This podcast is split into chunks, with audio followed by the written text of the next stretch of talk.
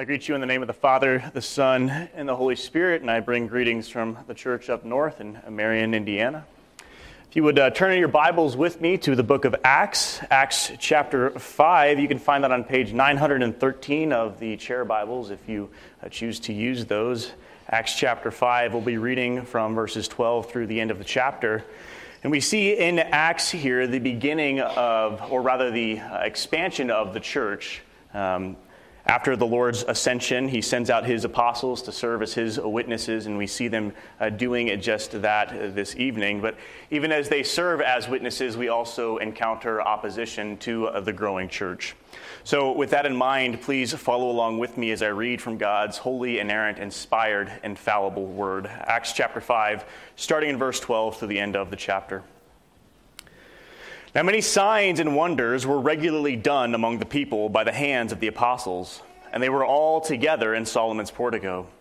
None of the rest dared join them, but the people held them in high esteem, and more than ever, believers were added to the Lord, multitudes of both men and women, so that they even carried out the sick into the streets and laid them on cots and mats, that as Peter came by, at least his shadow might fall on them.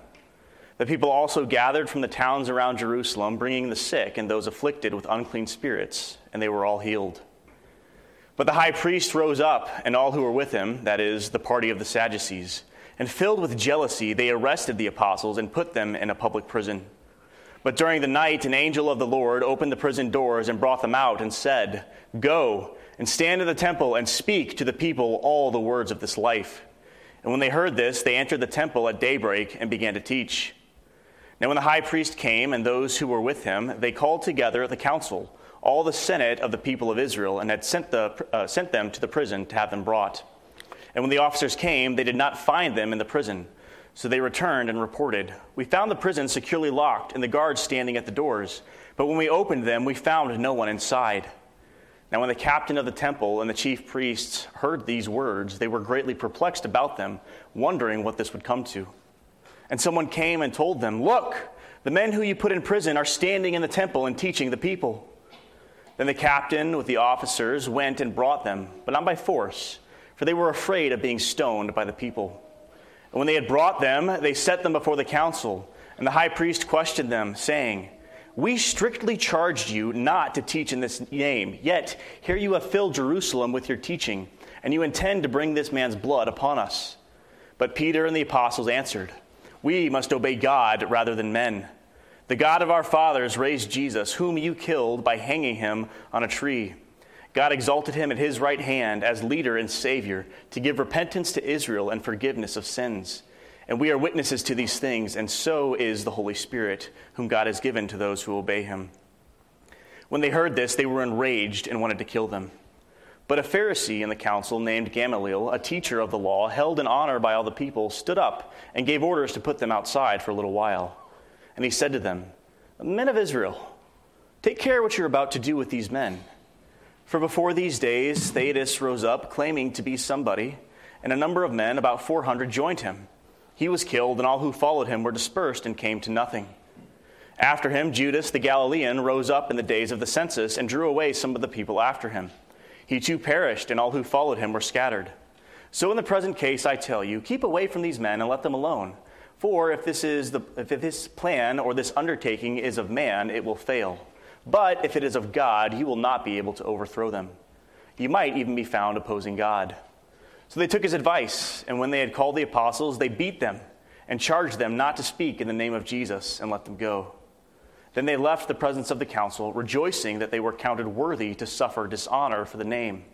And every day in the temple and from house to house, they did not cease teaching and preaching that Christ is Jesus. The grass withers and the flower fades, but the word of the Lord remains forever. Let's ask God's blessing upon the hearing and the preaching of his word.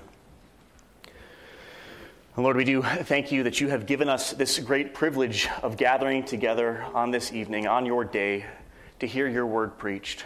Lord, we pray that you would open up the hearts and the ears of your people to receive uh, this word. We pray that you would be with me, your jar of clay, that I would faithfully and accurately articulate your truths for your glory. We do pray all of this in your Son's name. Amen. One of my favorite words, and I think we all have our own favorite words that we like, is the word oxymoron. Did you know what it means? It's this idea that two words that are contradictory to one another and are opposed to one another. So if I told you we have something like plastic silverware, that's an oxymoron. Or if I use the term jumbo shrimp, it's another oxymoron, or perhaps a militant, a pacifist. It's another oxymoron.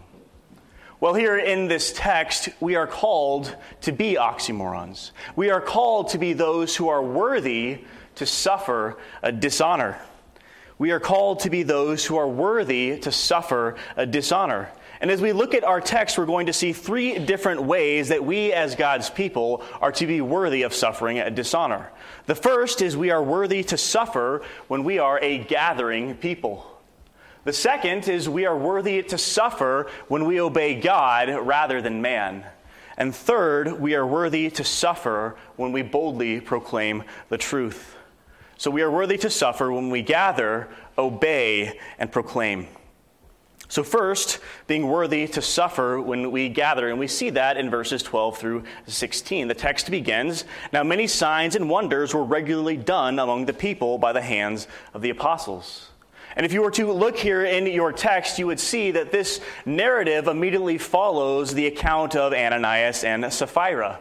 And you remember that account where God's people were gathered together. They shared everything in common with one another. And Ananias and Sapphira, seeing Barnabas set as an example of one who sold his field and gave everything that he had or everything that he had earned from that sale to the church, they wanted that same type of recognition. And so they sell their property, but they withhold uh, some of the earnings and they lie not to man, uh, but to God. And this picks up right where that left off with the ministry of the apostles. They were continuing the ministry of healing the sick and casting out demons, a ministry that began back in chapter 3, where Peter and John were going to the temple to pray. And you remember they come across this lame beggar who had been lame since birth. He was over 40 years, and he asks for alms. And you remember the story. Peter and John say, We have no silver or gold, but what we do have, we give to you. In the name of Jesus, rise up and walk. And so this is what they continue to do. They continue to heal and cast out the sick. And what we're seeing here is, in a very real way, the 12 are continuing the ministry of Jesus before his crucifixion, his burial, resurrection, and ascension, continuing the ministry of Jesus of healing the sick and casting out the demons. And notice where this is taking place. The text tells us that this takes place at Solomon's portico. And this is where they went after they healed the, uh, or the beggar there at the temple gates. As the people saw this man, uh, they'd come into the temple every day.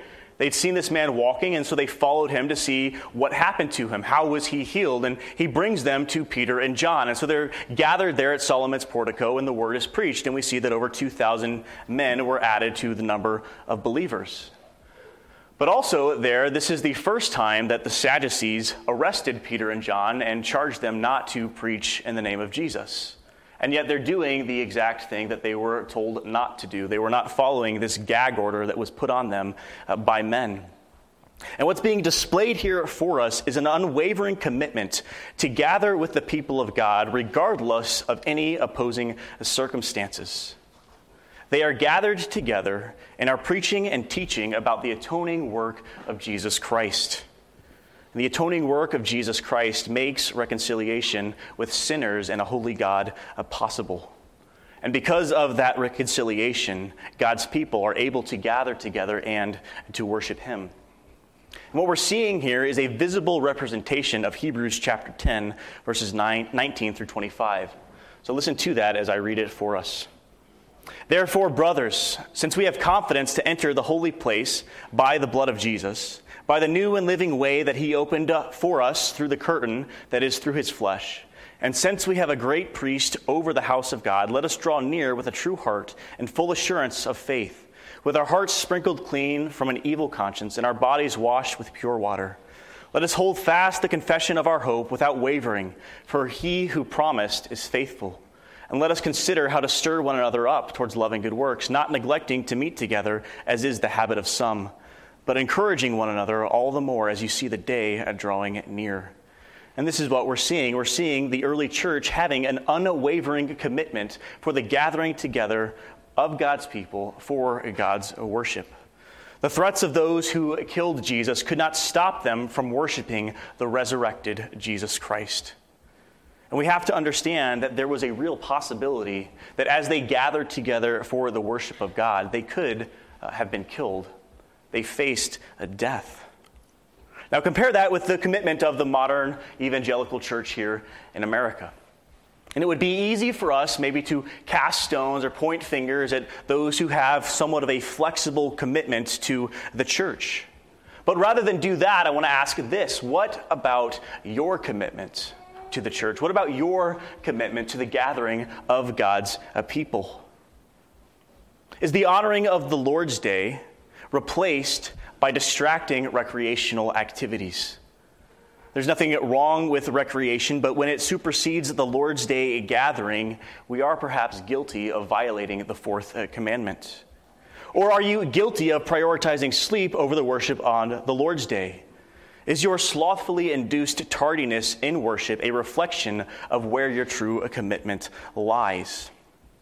Now, there are legitimate providential hindrances that would keep us from gathering together on the Lord's Day. But much of the time, our reason for missing church is fueled by a selfish desire and not a holy hindrance. And perhaps, let me ask the question perhaps one reason why we are not worthy to suffer a dishonor is because we do not honor the Lord's Day. Just as there were people who had uh, passing interest in Christianity even today, there were people who had a passing interest in Christianity here in our text. We see in the text that none of the rest dared join them as they are gathered together for uh, God's worship. Now, these are the people who are full of fear because of the death of Ananias and Sapphira. This is how verse 11 ends. That great fear came upon the whole church and all who heard it because of the death of Ananias and Sapphira. This was not a fear that leads to faith and repentance, but rather it is a fear that leads to a calcified and hardened heart. You contrast that with the boldness of the apostles here, and their fear of God cast out the fear of men. Despite the threats of the Sanhedrin, they continue to preach and teach the gospel. And look at the results as they preach and teach the gospel. More and more, were added to the name. More and more believers were added to uh, the church.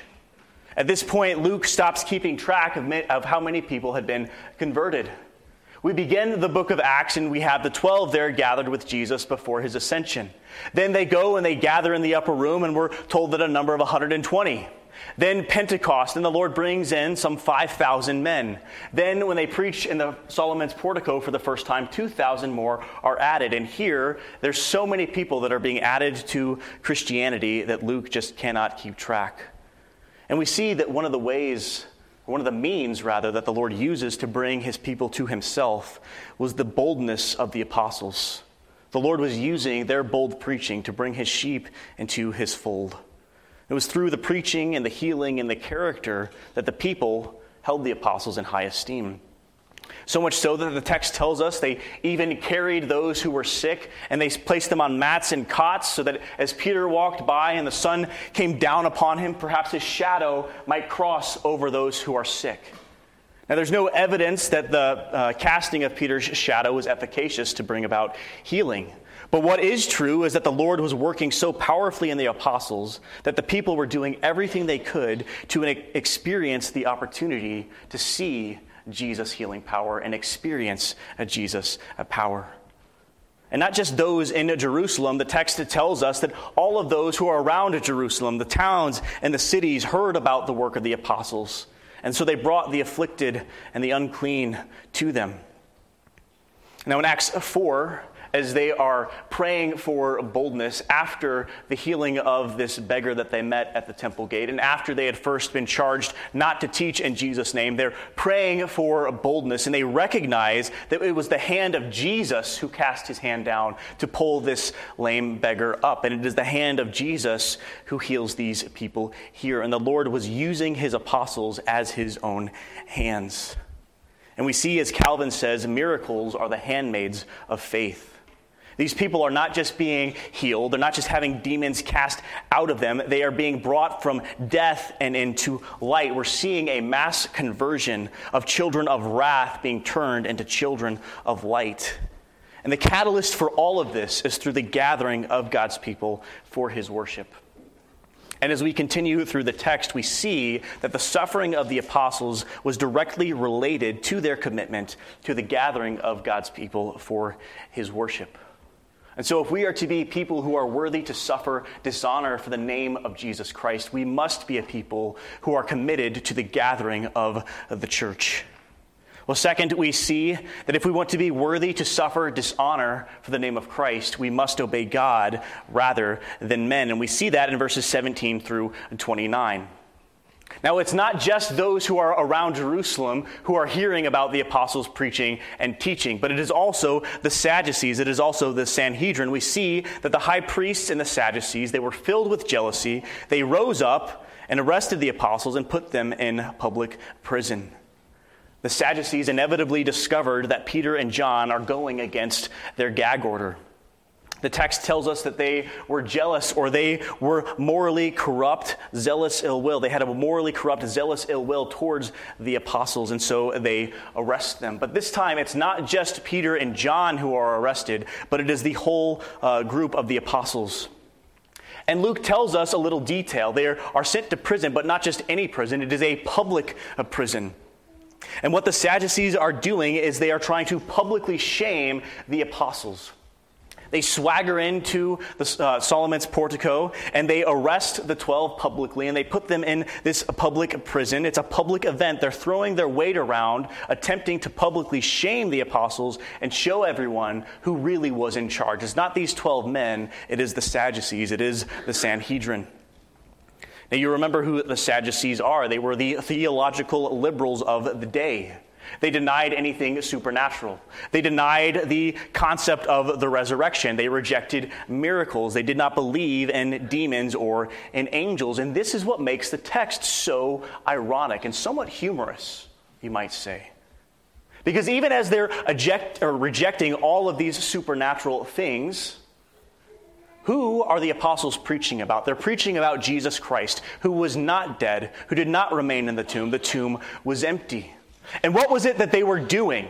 They were performing miracles through the power of Christ, something that the Sadducees rejected. And who brought them out of prison? It was an angel. These three things that the Sadducees rejected were being displayed right before their very eyes. Luke is showing us the irony here. And we see that it is indeed an angel who frees them from the prison. An angel comes during the night and opens up the prison and brings them out. And this is one of uh, three instances where a messenger of the Lord frees one of the apostles from a prison. And while this is a miraculous intervention of the Lord, it's not necessarily normative for believers. You can even go through the book of Acts and you'll see that the Lord did not preserve Stephen's life. James was killed by Herod, and ultimately Paul was not released uh, from prison. But here, the Lord clearly has more work for his apostles to do. They are his witnesses, and they have more people to witness to. And so he brings them out of the prison by sending his angel to supernaturally release them. And look at what the angel tells them to do. He says, Go and stand in the temple and speak to the people all the words of this life. They are told to do what Jesus has already told them to do before his ascension. They are to be his witnesses. Now, earlier in the book of Acts, they are praying for boldness. After Peter and John are first arrested, they pray for boldness. And here, the Lord is answering that request. He does it initially when they pray. If you can go back to uh, the book of Acts, I think chapter 3 or 4, you'll see that after they pray for boldness, there's a great shaking of the home that they are in. The Lord is answering that prayer. And the Lord is answering that prayer again as He reaffirms the commission that He gives them to serve as His witnesses go and preach. And so this is what they do. As soon as the day breaks, they go into the temple and they begin to teach. And notice they don't wait until the middle of the day. They don't wait till siesta hour. They don't wait till lunchtime where maybe the temple won't be so full and won't be so crowded. They go immediately, as soon as the doors open, to boldly preach the truth. the truth that Jesus saves sinners. And then the scene shifts. We shift from the work of the apostles, the redemption of the apostles, back to the Sanhedrin. And we see the Sanhedrin, they gather together the council, the whole senate of the people of Israel, and they get, then send one of the officers to go bring the apostles from uh, the prison. The high priest here is very intentional in setting up this public trial to stamp out the growing church of Jesus Christ. No longer was the New Testament church just a tiny little uh, germinating tree, but it was a growing sapling.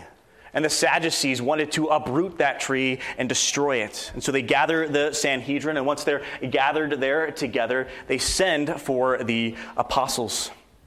And there's great sense of pomp and hubris and pride as they're doing this. So imagine the embarrassment that they experience as the guard goes to the prison and he finds the prison empty.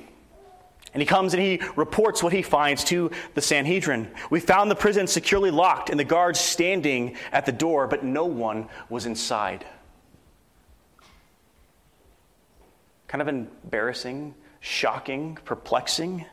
And this is indeed what it was. It was perplexing to the Sadducees. In, fact, the text tells us they were greatly perplexed and they were wondering what this would come to. Now, some commentators have suggested that the empty prison here is analogous to the empty tomb. And I'm not sure about any of that, but the point here is clear that there was some sort of supernatural interference that had caused the apostles to be set free. The guards had not moved, the door was not um, cast off of its hinges, the bars remained on the windows. And they're now faced with the error of their worldview. They're greatly perplexed and they're considering all of the things that they once believed, and perhaps they're faced with the reality now that everything that they held to, the denial of the supernatural, was now false. At least they were perhaps understanding it to be uh, false. But as they were con- contemplating the foundations of their worldview, they were spared the introspection by a messenger bursting into the courtroom. And he comes in and he shouts and he says, Look! The men who are preaching in the temple, who we arrested, they're there again teaching the people. The apostles are doing the same thing that they were arrested for to begin with. And so this time, the captain of the temple guard is sent to retrieve them. And we read that the captain brings them not by force, because he was afraid the people would stone him. And so he's there and he's having to push his way through the crowd and he's having to request now that the apostles come with him. Not drag them, not force them, but ask them. And so the apostles agree. By their own volition, they walk to the Sadducees to face perhaps death. And so they're brought there before the Sanhedrin, and the Sanhedrin give them this charge. We strictly charged you not to teach in this name, yet here you have filled Jerusalem with your teaching, and you intend to bring this man's blood upon us. For all the healings that they had witnessed and the miraculous deliverance of the apostles that they have observed, they still reject Jesus. And notice they can't even use the name of our Savior. They don't even use the name of Jesus. They say of this man. They hated Jesus so much that even his name was a stench to him. There is no repentance. There is simply a concern of the perception of the people, and there's a concern over their retaining power over the people. And the people here, as the apostles are preaching, are starting to see that the blood of Jesus is on the hands of the Sadducees, is on the hands of the Sanhedrin. And the Sanhedrin are starting to notice this as well. And so they're saying, You, you are telling the people that Jesus' blood is on our hands. And that's exactly right. That is exactly what they are saying. And you think about Matthew 27 where Pilate then gives the people of Israel the opportunity to choose Jesus over Barabbas. And they choose a murderer instead, and Pilate is perplexed and he says, Are you sure? And they say, His blood be on our hands and the hands of our children. And the Sadducees here are reaping what uh, they sow. And they're demanding that the apostles submit to their gag order. And here is why the apostles were counted worthy to suffer a dishonor. Peter, the spokesman of the apostles, says this, beginning his little sermonette We must obey God rather than man. Now, this is not a license to reject all human authority. The fifth commandment, Romans 13, 1 Peter chapter 2, clearly articulate the requirement to submit to authority. Rather, what's being articulated here is the supremacy of God's authority over man's authority, particularly when the authority of man goes against the authority of God. And while we have yet to be commanded not to teach about Jesus, we may not, not be too far from that happening. There are many things that our pagan society says we must submit to that go against the explicit teachings of Jesus. And there are many, but I'll limit my comments to just three. And the first is, is this the worldview of transgenderism or the LGBTQ community. Now, we're in the month of June, so called Pride Month. And we've seen the, the beverages that many drink are being plastered with this message, or the stores that we shop at. And what we're being told is that uh, man can be a woman, and that a woman can be a man. And they will demand that you use their preferred pronouns. But out of love for them, let me express that again out of love for them, and obedience to Christ, we must not yield on this issue. God created man, male and female. And we're seeing in our day no longer an explicit rejection of special revelation, that is, the scriptures, but we're also seeing an explicit denial of general revelation. That the heavens declare the glory of God. There are certain things in God's created order that reveal truth to us, and that truth is being rejected. We must obey God rather than man. And one of the ways that we do that is preaching the gospel to the lost, is to express Christian love to those who are steeped in this sin, steeped in this worldview. We must call them to repentance. We must show them that Jesus is the Savior of sinners like you and like me. We must obey God rather than man. The second is this. I'm giving you two here in one, but they are very closely related. And it is the worldview of feminism and masculine hyperheadship. Both inside and outside of the church, there are movements that say one gender is superior to the other. And as you look through history, perhaps you can see real legitimate abuses that have been committed against women and we're seeing some fabricated issues of inequality as well. But while they are seeking, feminist movements are seeking for so called equality, there has been an overcorrection that says women do not need men, and in fact, women are better than men. Feminism says men have had their day, and it's time for the matriarchy to rule. Now, conversely, in a hyper headship model, men lord their God given leadership over their wives and treat them not as helpmeets, but as subdued slaves. And inevitably, you're going to see that this bleeds over into how men view women in general. There's a full out chauvinism that says men are ontologically superior to women. And both are wicked. In both cases, there is a satanic denial of the image of God and the other gender. And we obey God rather than men when we reject both of these paradigms and see that God made the genders not to push one another down, but to complement and to build one another up. The third area that we're seeing in our day where we must obey God rather than man is the cultural peer pressure that we all face. Now, while this may seem perhaps less nefarious than the other two that have been mentioned, it's because of cultural peer pressure that the other two problems exist to begin with. Now, there's a phrase or a, an acronym that began a number of years. Perhaps you've heard it FOMO, fear of missing out. And we all have this fear of missing out. We all want to participate in as much activity as we possibly can.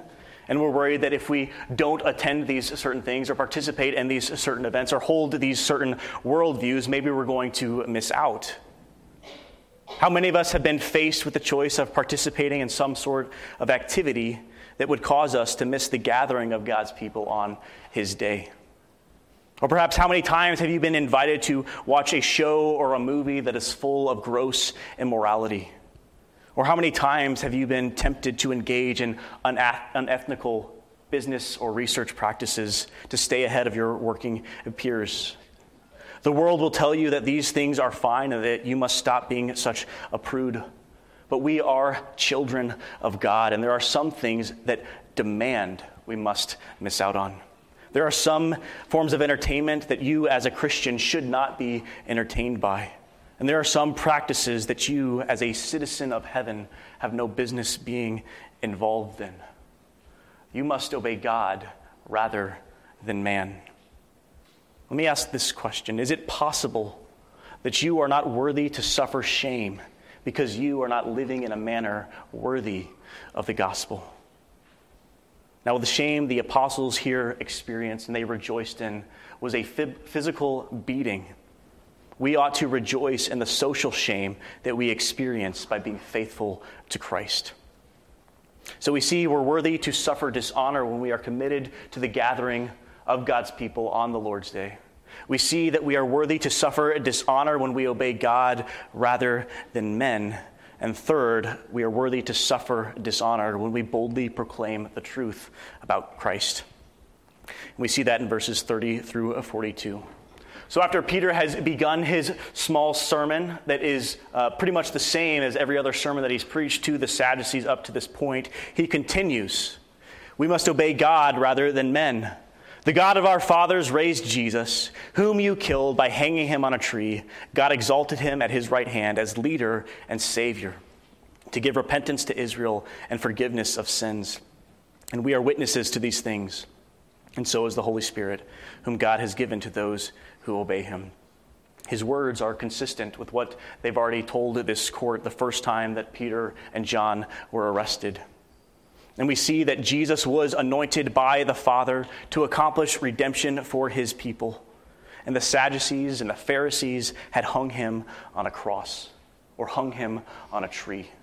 And it's a direct reference to Deuteronomy 21 22. Cursed is the man who hangs on a tree. And Paul picks up on this when he talks about Jesus taking that curse for us as he was hung on the tree. He says this in the book of Galatians. And after the humiliation of Christ, the Father exalts him at his right hand. And Peter mentions that it is Jesus who is the leader of the church, not the Sanhedrin.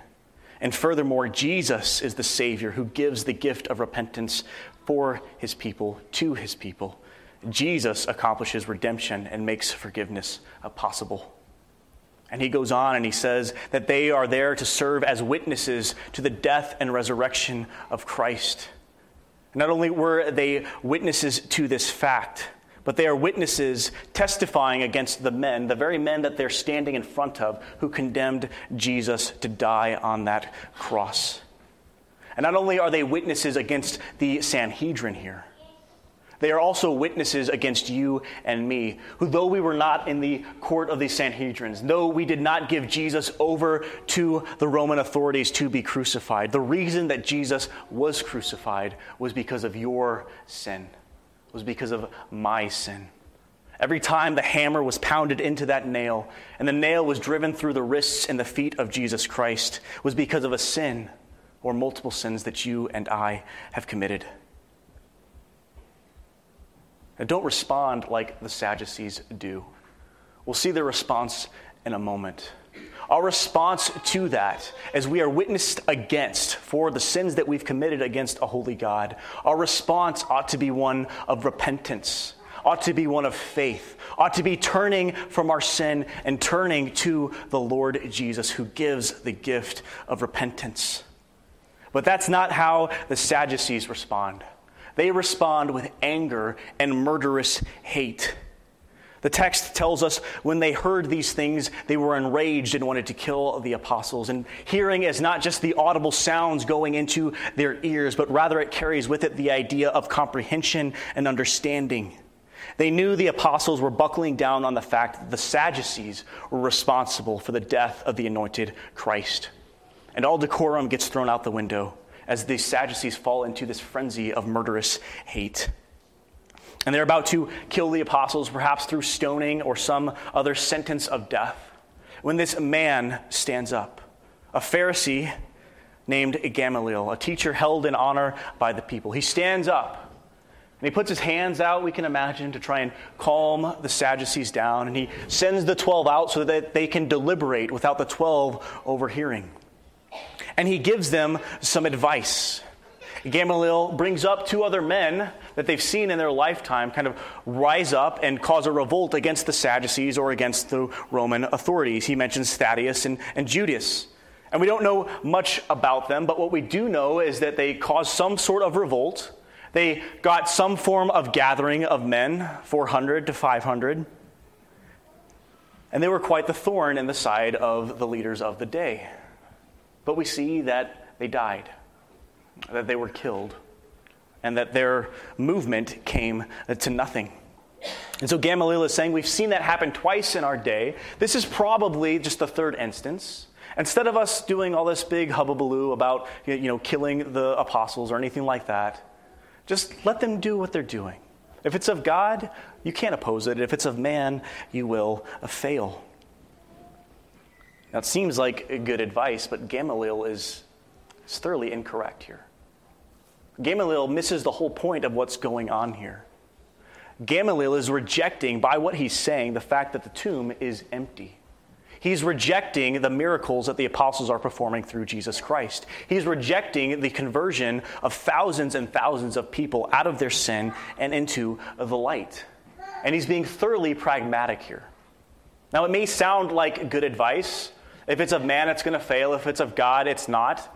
And there are elements of truth to that. But his presupposition is that if it's of man, it's going to fail in his lifetime. And there are plenty of movements by men that began long before you and I were ever born, and they continue to this day, and they will continue unless the Lord does some providential work to either stamp it out or return again. It's not sound advice, it's not something we would want to replicate today. But the Lord uses this man and his bad advice to preserve his saints. We see that the Sadducees seem somewhat persuaded by Gamaliel's advice. And so they bring the apostles back in. They charge them not to teach in the name of Jesus. They unceremoniously beat them, and then they let them go. Do you see the escalation of persecution that's taking place in the book of Acts? First, when Peter and John were arrested, there were just simple threats. Now the whole 12 are arrested, and there are beatings. You're going to see, if you continue to read the book of Acts in chapter 7, Stephen is stoned and killed. James is murdered. The church is scattered. But the Lord will not be stopped by the work of men, even in their beatings here. Now, as unpleasant as being punched in the face might sound, it was much worse. Likely, the beating that they experienced here was that of being whipped 40 times minus one. You were beat on the back. Your skin was ripped open. Many people died from these lashes because sometimes their organs were pierced. So it's not as if the apostles were beaten and then they just walked out. Rather, they hobbled out, or maybe even they crawled out, or they carried one another arm in arm as they limped away from the Sanhedrin, as they were beat and publicly shamed for preaching Jesus Christ. And that does not cause them to stop. Rather, the text tells us they rejoiced that they were counted worthy to suffer dishonor for the name because they boldly proclaimed Jesus Christ. And count it all joy when you face trials of various kinds because you know that the testing of your faith develops perseverance. And perseverance, when it's had its full effect, leads to perfection. We saw or we've heard that they've been praying for a boldness earlier in the book of Acts, and now the Lord continues to answer that prayer by giving them the opportunity to be bold. And they suffer dishonor. Not only did they suffer, but as we see, they rejoiced in their suffering. And the question we have to ask is why? Why did they rejoice in their suffering? Well, there are four reasons why. We'll go through them and then we'll close. The first reason that they rejoice because of their suffering was in response to their obedience to God. They were called to be witnesses, they obeyed, and they suffered for it. They suffer because of their obedience. The world will not praise you for your holiness. More than likely, the more obedient you are to Christ, the more the world will hate you. The suffering of the apostles was their badge of honor, indicating their faithfulness to their obedience to Christ. And so they rejoiced. And so we ought to also rejoice when we face any type of persecution, physical or social. We rejoice because we obey. Second, they rejoiced because the Lord had protected them. They were released from prison and preserved from death. Now, with the exception of the Apostle John, they will all die a martyr's death but they rejoice in the fact that they, that they were preserved to continue to serve as witnesses to the leader and savior of sinners.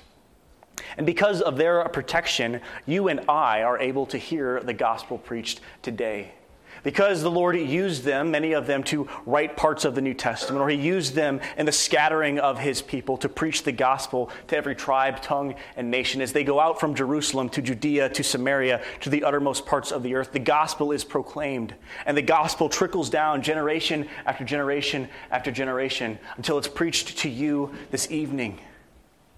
And if you have not yet experienced the wonderful grace of forgiveness, Today is the day of salvation. The Lord preserves his apostles for you to hear the gospel tonight. Tonight is the day for you to cast off your sin, to put your faith and trust in Christ, repent of your sins, and turn uh, to him. The Lord has preserved your life up to this point as well. Rejoice and witness. Third, they rejoiced because they were walking in the footsteps of Jesus. Jesus suffered, Jesus was persecuted. A servant is not greater than their master. And they were able to suffer as Jesus suffered. And when you face suffering, rejoice because you are able to model Jesus to those who may be persecuting you. Fourth and finally, they rejoice because their suffering was for Jesus. They knew who they were suffering for. And one of the great potential joys that a pregnant woman has is the suffering of pregnancy. There is great suffering, but there's joy in knowing why you're suffering or who you are suffering for. Now, oftentimes we do not know why we are suffering, whether it's persecution from the world or hard providential circumstances that the Lord brings into our lives. We know that our suffering is for our Savior, it is for Jesus Christ. When we are persecuted for proclaiming the truth of Jesus Christ, we can rejoice knowing that our suffering is for His glory and for our good. And so, as they faced this persecution, as they faced this beating, they didn't stop. The text ends with them doing exactly what they did to begin with going to the temple and preaching Jesus. And not staying at the temple, but going door to door, house to house, to proclaim salvation is in Christ. They were worthy to suffer a dishonor. You, as God's people, are to be an oxymoron. You are to be worthy to suffer dishonor for the name of Jesus Christ by being committed to the gathering of his people, by obeying God rather than men, and by boldly proclaiming the truth of Jesus Christ. Let's pray. Lord, we do thank you for your word, for your truth. We thank you that you are the leader and savior of sinners. We thank you that we have experienced that grace upon grace as we have been forgiven of our sins, as we have been made righteous and holy. Oh, Lord, we do pray for those who may not yet have experienced that grace, that today would be the day of their conversion. Lord, we pray that as you perhaps providentially orchestrate persecution to befall us, that we would be people who are worthy to suffer dishonor, that we are worthy to suffer shame for your name. Lord, we pray that as you might even be preparing us for that, that you would be giving us a great love for your truth, a great love for your lost. Lord, that you would be at work in us as we serve as witnesses to the risen Savior. We pray all this in your Son's name. Amen.